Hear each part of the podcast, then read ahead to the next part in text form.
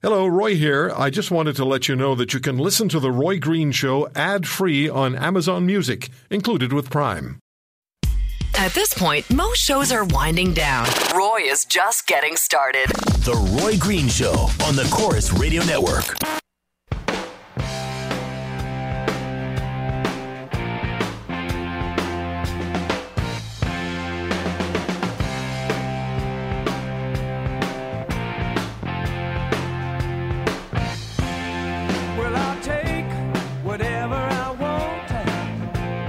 Great to have you with us on this Sunday on the Corus Radio Network. Later on in the hour, Allison Azar is going to be back with us, and Allison's going to give us the latest information on uh, the attempts, her attempts, to get her Canadian children back into this country. And you know the story as it's developed so far, I'm sure.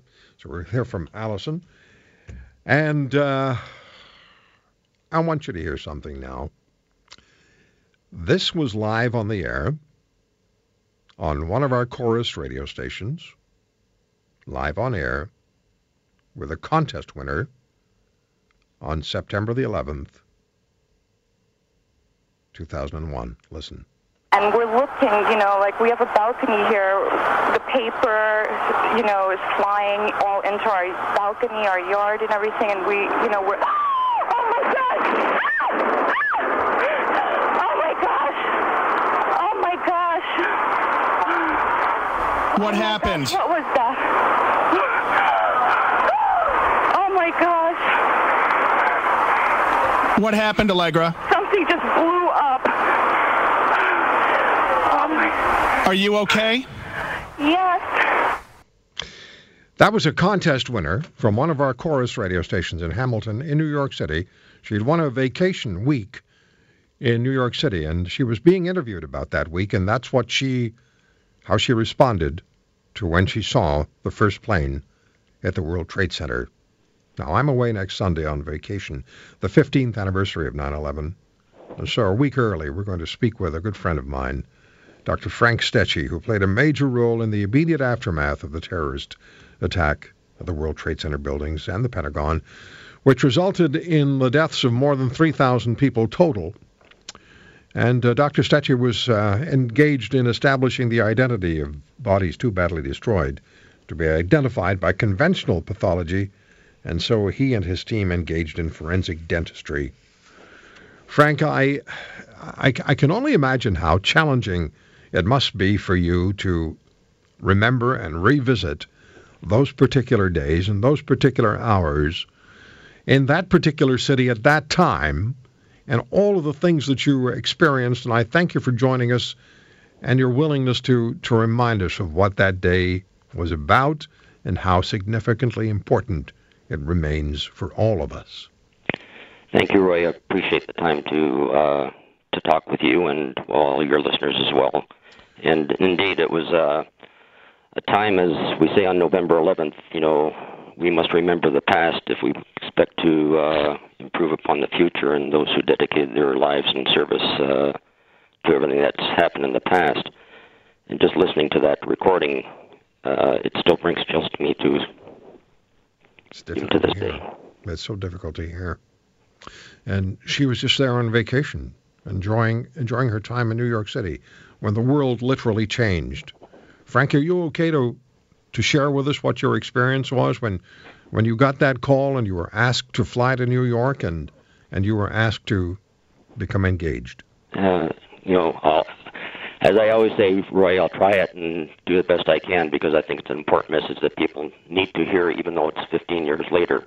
And uh, I too, you know, at 8:46 a.m., I remember that day so well myself. Uh, I think everybody in northeast part of North America it was a completely beautiful day, not a cloud in the sky, and uh, listening in my office. Uh, listening to the FM radio, one of the Hamilton stations, and uh, a broadcaster, you know, the DJ I know very well, uh, Sunny. She was just finishing up the traffic reports and and uh, the weather reports, and we went to a record, and about uh, 20, 30 seconds later, the record stopped, and I could tell just by her voice. Uh, I've spoken with Sunny many times.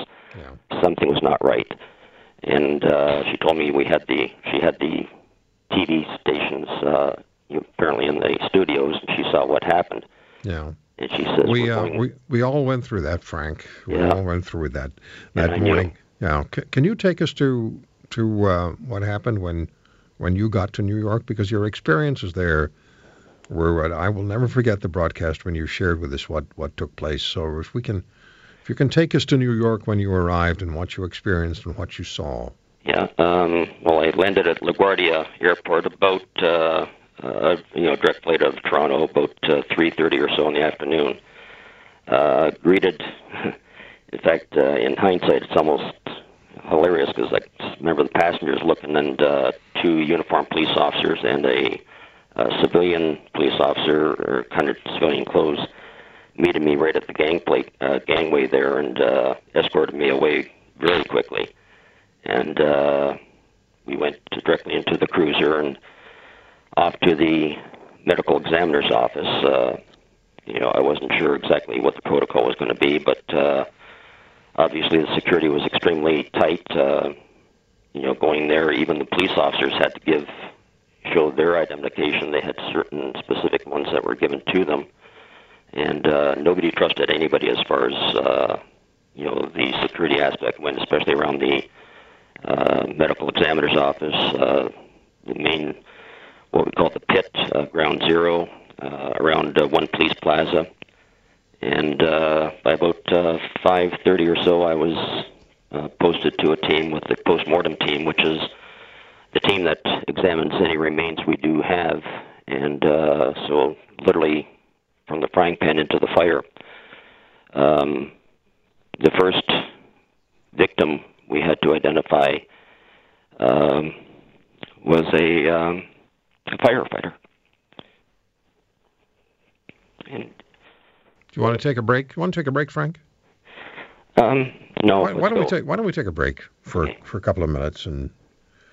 Uh, I, I can clearly hear, and we all can, the impact this is having on you. To uh, the memories must be really challenging. So we'll just take a break. We'll uh, we'll let Dr. Stechey just catch his breath on this uh, on this experience, and we'll come back and we'll we'll talk to him about what he saw and what he contributed, and heard from some kids too. And I, I know that was a very gratifying experience for Frank. We'll come back with Dr. Stechey right after this.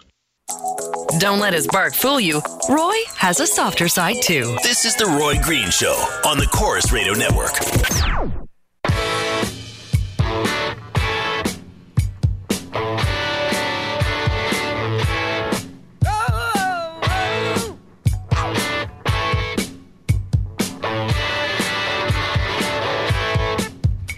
You can follow me on Twitter at The Roy Green Show and uh, emails to roy at roygreenshow.com. Listen back to anything you choose on the webpage and the podcasts at roygreenshow.com.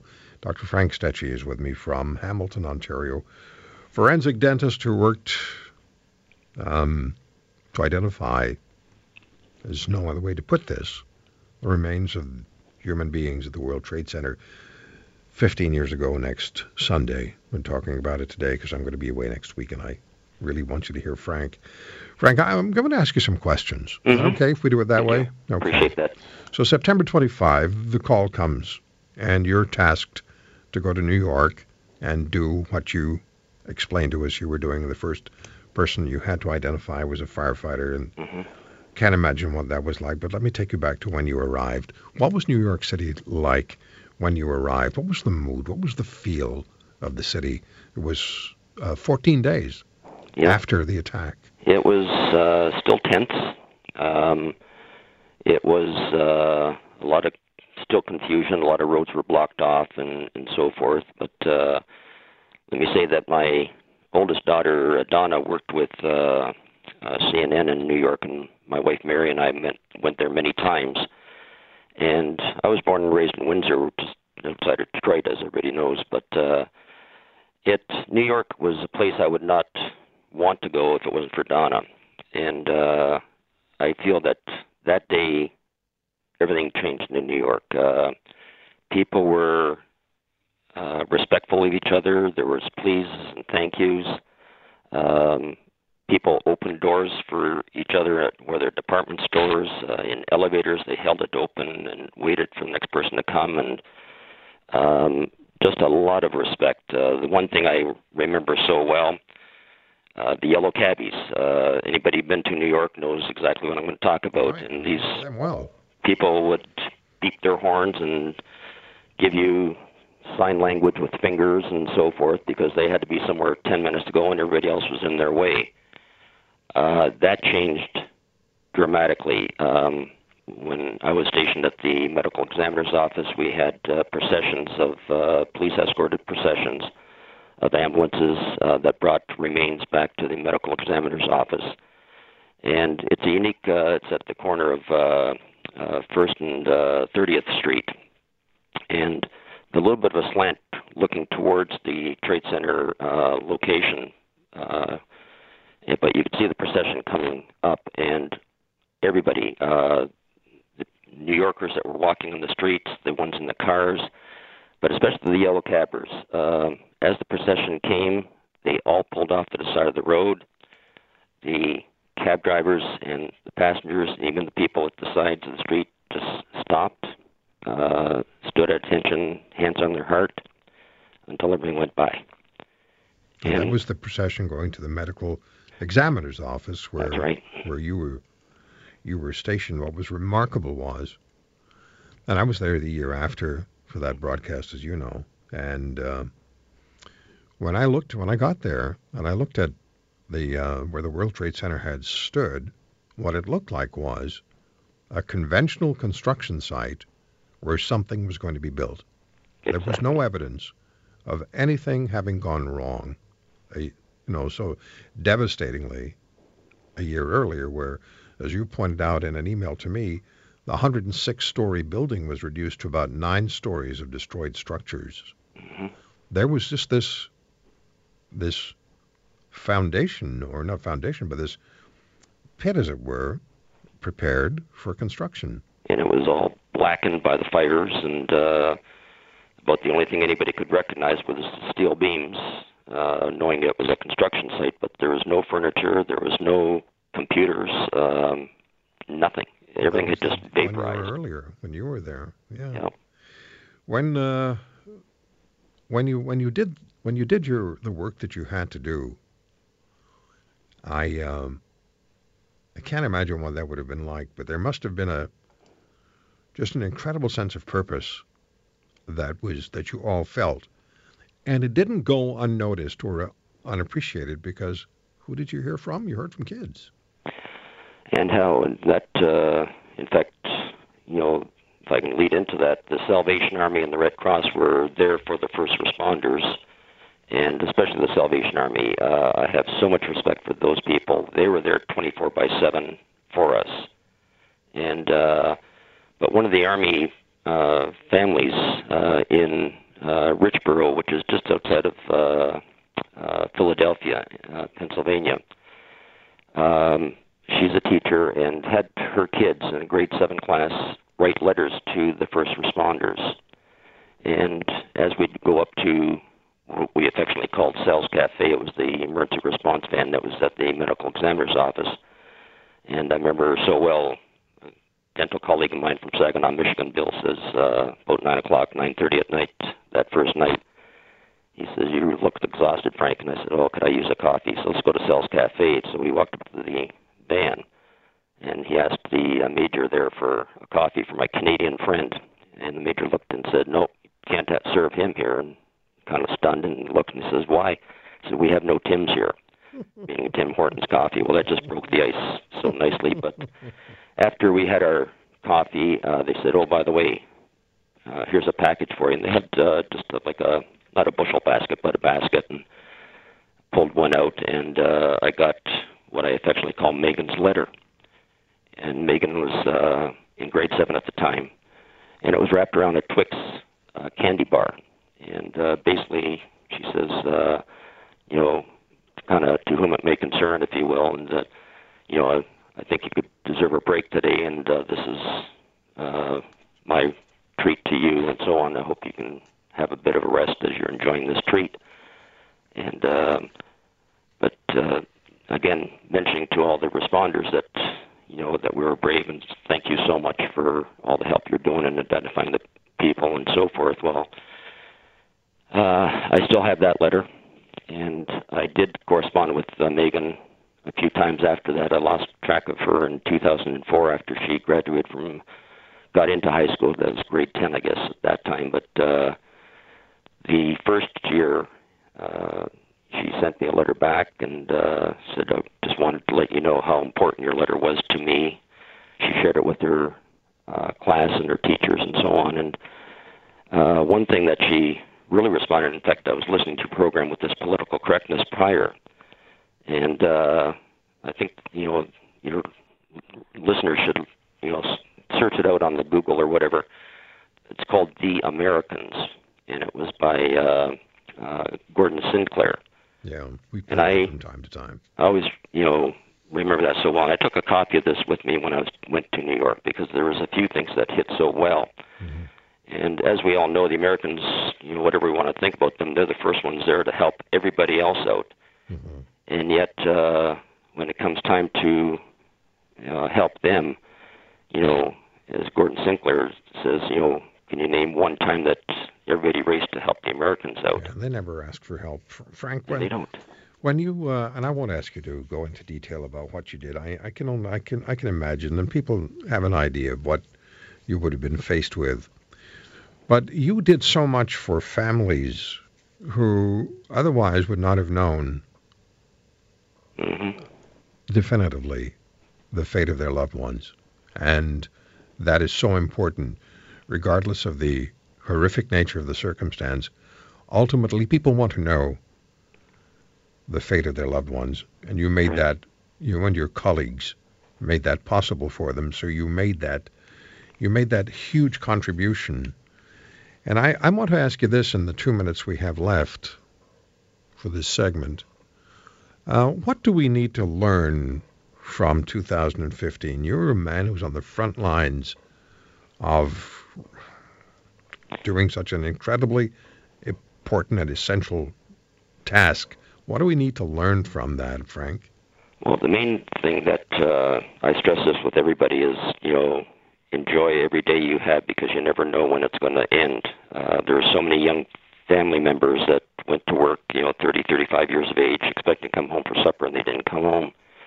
But the other thing I found is, you know, we used the dental records, and everybody was very cooperative in medical records, dental records, everything else. But you must prepare. You know, we prepare for a birth of our of a child and so forth. We got nine months to do that, but we got to prepare for the death as well, because if there's no positive dent or death certificate with a positive ID, which is what we were doing, families must wait seven years for insurances. They can't claim insurance. They can't claim estates, wills, marriages. Uh, you know, businesses cannot Right. be closed, and what we did was provided that positive ID. Therefore, they could get a death certificate and get on with their lives. Dr. Stechey, I thank you so much for joining us. I, I hope we haven't made it too difficult for you, but it's a, you did such an important job in 2001, and it remains important today. And you set the bar and the standard for so many others. Frank, thank you so very much for joining us. Thank you us. very much. And then, Roy, it's not just me; it was all the other 256 uh, dentists I understand. that working as a team. But thank you very much, and Thank you, uh, Frank. all the best. All the very best to you, Dr. Frank Stechey and uh, his wife Mary. They're just wonderful people. And what a task they did.